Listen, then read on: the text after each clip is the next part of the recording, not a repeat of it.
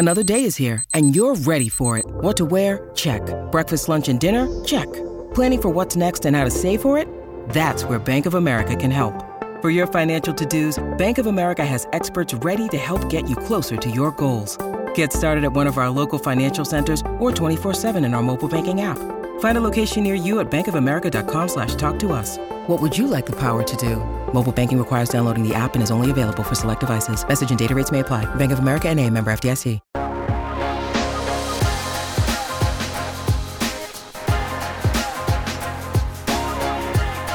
You're back. Welcome back.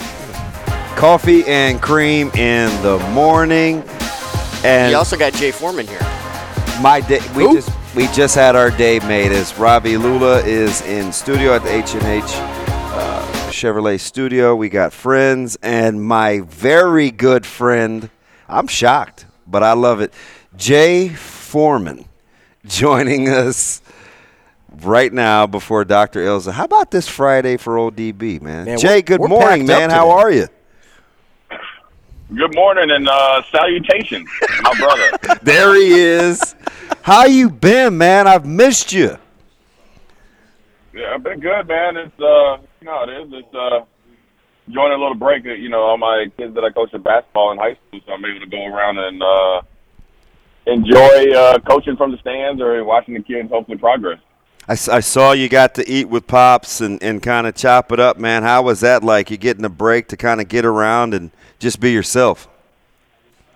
Yeah, man. It's uh, you know, look, man. The way the world has been, you got to really appreciate it, you know. And uh, I haven't seen him in a while, so it was good, uh, you know, to break bread with him. And uh, you know, he, you know, he, he always, every, uh, he always is bragging about his Hurricanes because our Nebraska Huskers are so bad. So I got to listen to that for about four or five hours straight. Well, they haven't had much to write home about either.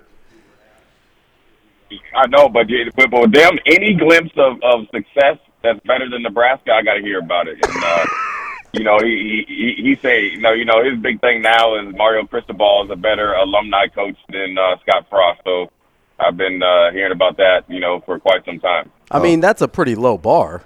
Wow. Am I wrong? yeah, no, you're. It, unfortunate, unfortunately, you're 100 percent right. Um, but you know, the funny thing about it is, is my dad now he has more time on time on his hand. He's really into following recruiting, and uh, and so he's you know he's big into you know see what Nebraska's going to do. He's a Nebraska fan uh, as well, but he you know he loves to bust my chops. Well, if he's a recruiting fan, then that's probably why he likes Cristobal so much because that's about all he's getting done right now, huh? Yeah, yeah, but you know what? They made some big hires. They got. Uh, I just saw they hired Jason Taylor as their DN kind of outside rusher coach. So he, you know, he's not staying pat. And um, Oh, so he got rid of Gaddis after one year, right? Yeah, I, hey, hey, look, if you don't get the job done, you know, between Mario Cristobal telling the recruits' parents, you know, you know, they- they're they're there for you to pick them up if you're worried about their playing time. you know, he's really trying to change that culture down there, and uh, sometimes you got to do it with a, a little bit of uh, blunt force and uh, rekindle that Miami fire down there. Hey Jay, let me let me get right to it. I'm sure we don't have you very long because I think you're in between flights. Uh, so Ravi said this a couple of times. The fan base has said it since he's been, since Matt Rhule and company have been here. You are you cool? Do you embrace? Do you accept the the term, the adult in the room? It seems to be what people say now when they talk about the Yeah. overseeing of this program. Yeah, it's, it's it's sad to say that, but yeah, I understand what they mean by it. Um, obviously, Damon, we have intimate knowledge of the difference, and really, all Matt Rhule is doing is doing the ABCs of, of coaching a big time program, right?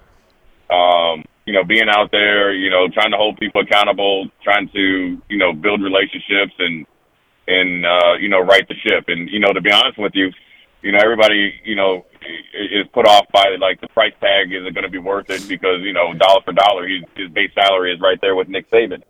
But ultimately, uh, you can't fault Matt Rhule for being uh, at the right place at the right time, and sometimes you got to pay double for somebody to do the basics, and that's where we're at.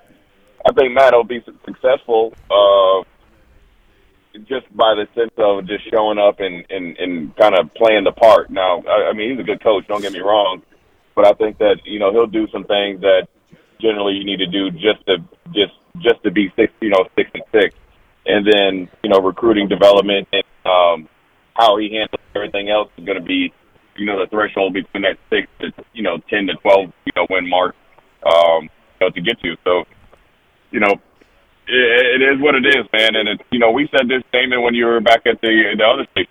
What did we always say? Scott Frost will only be successful if he gets out of his own way. Yeah, And we Jay, said it. It's the hard. It's the, sometimes the hardest thing to do. no question. Jay, you hinted at some intimate knowledge. I'm not going to ask you to share anything, but do you think sometimes people use the coded language of Matt Rhule's the adult in the room to hint around some of those issues with Scott Frost without putting him on blast? Because that's what I'm doing, if I'm being honest. Yeah, yeah. I mean, hey, yeah, and you know what? Look, man, the rumors and stuff. You know, they're not. I, I know they're not all true, but ultimately, what it comes down to is, and, I, and I'm going to say this, and, and and I'm not going to you know bad for Scott or anything like that because I felt like he had a tremendous opportunity. I'm more disappointed that. You know, me and Scott, I would never fashion us as best friends, but we were teammates. So I want him to be successful, as I'm sure Damon did. Yeah. But he squandered a huge. To be honest with you, that me and Damon, e- even if we were in the coaching business for 20 years, we most likely wouldn't have got the opportunity in that short a time. I feel like there's some other things that worked against Scott that he couldn't control. COVID, right? Um, came in with the long, um, uh, you know, landing strip and authority to kind of, you know, you know, blitz the roster and go extremely young. Then COVID hit, and then when COVID hit, you had more people to kind of look at the chinks in your armor from your day-to-day operations and basis. And then sometimes you could get caught up in a tidal wave of that's the way you live, and then boom, you come out of COVID, you're expecting to make some improvement with other teams, as other teams have, and then what you do, you, you know, personality-wise, fight or flight, you start to get that ego going, and then you start to double down on on your process that hadn't worked. So, um, you know, the, look, people in Nebraska will have rumors about a lot of people, and and, and, not all of them are true. But uh, ultimately, I'd like to think at some point in time, you know, Scott would Scott would probably say, "Hey, look, I could have done this better, did this better," and having to, and, and if he goes and becomes a head coach somewhere else, he's going to have to face those, uh, you know, those those accusations or actions because look at Lane Kiffin, he had to do that as well, uh, and so it's successful for him right now. So, um, you know, it's just extremely disappointing, but it, you can't you can't change history, you know, and there's a lot of factors that also, um, you know, Scott would say, which I believe probably didn't help him be successful, which were out of his control. But a lot of it was, you know, 80% him and, and kind of, you know, what he did and, and didn't do. And, and, um, but, you know, at the end of the day, we gotta, we gotta try to do what's best and, uh, move forward in the right direction and try to support Matt Rhule, um, in the way that you need to to be successful. Yeah, just under about three minutes here, Jay. We appreciate your time. Let me get you out of this. When you look at the support staff that he's put together, right, the non-essential staff that's going to be essential, his coaching staff. Do you feel like this is the best combination that Nebraska's had in terms of administrative leadership and head coach compatibility Right. since when? Well, I mean, you probably just on the surface, you got to say yes. This is this is Trev's guy, and you're gonna and he's let him come in and do what he's want, what he wanted, and hired his staff. So, as of right now, I'd say yes. But in reality, we, you know, we got to be a wait and see. You know, the, you know, coaching in the big. I will say this for everybody that's new here and everybody that's on the staff. This is without a doubt the biggest job they will ever have. This is without a doubt ten times a bigger job than Baylor, ten times a bigger job than the Carolina Panthers, and ten times bigger than Temple. With that being said, now you're coaching against the best of the best that you got to play catch up on, and they're a little bit ahead, they're a little bit ahead of the game. But I, I mean, right now, I like what they're doing. They're working at it. Um, they're recruiting. Um, you know, it's, it's tangible effort where you're seeing and you're seeing he's changing the narrative.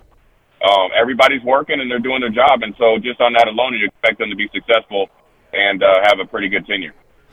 Jay, on that note, as far as the the ground they have to make up, we got about a minute here. Where do you think is the biggest gap from where they are right now to where they want to be?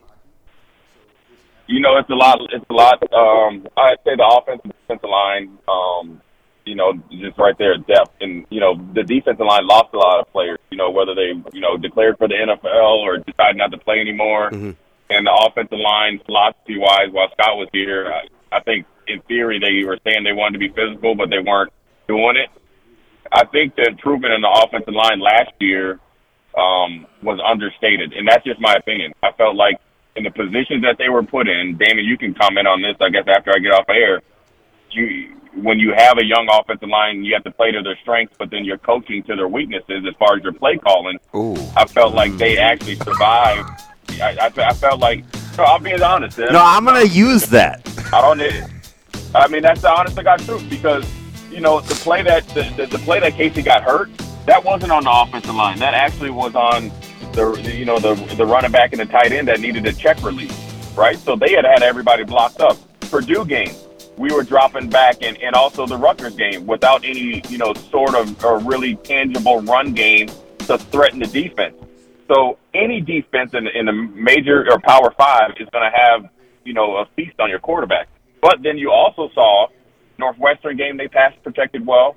Uh, they ran run blocked well. There's other games that where they had some rhythm going there, where you saw a realistic and I call it tangible improvement from the year before and so then, therefore, I think there might be more in the cupboard. And I like their pickup of Scott. I like the retention of Donnie. Um, and we're going to see how Satterfield and all these guys, you know, marry their team to this Big Ten because that's going to predicate how you win here, offensive, defensive line. You practice well on the offensive line, your defensive line will get better. You will be actually more physical at the second level and be able to tackle um, effectively in the Big Ten late in the season, which I think – um, not last year, but the year before, really hurt Nebraska. Um, and then also, I'm going to say this, right? The work that Mickey Joseph and staff did in those, I don't know, seven, eight weeks cannot go unnoticed. And I would implore everybody to give them credit because they changed the culture on the fly, mm. expectations, and the play. So, uh, so Matt Rhule and those guys are coming in and playing with a little bit more stacked deck than, say, when you come in after Callahan or Riley there's a lot of work done in there in that locker room um, where those guys know how to work and they're inspired to play good football because they did some things that a lot better teams, talent wise, weren't able to were able to do, regardless of the end result of a coach being fired. Jay, fantastic, man. Anytime you want to break us off a call, man, we're you're going to the front of the line. I appreciate you, and safe travels. Hey, hey, man, I'm gonna say this for it's short. Congratulations to you, man. You got both of your both of your kinfolk playing in state. I'm gonna look forward to uh, seeing him ball. I didn't know you had that hoop skills in your jeans, man. it, yeah, I mean, you know. I mean, it happened by osmosis, man. It wasn't me. Thanks, Jay. Safe travels. Yeah. That's my main man, Jay Foreman. Back after this on. I can't even get his bread, man. When people come asking me what's going on. Back after this on Coffee and Cream.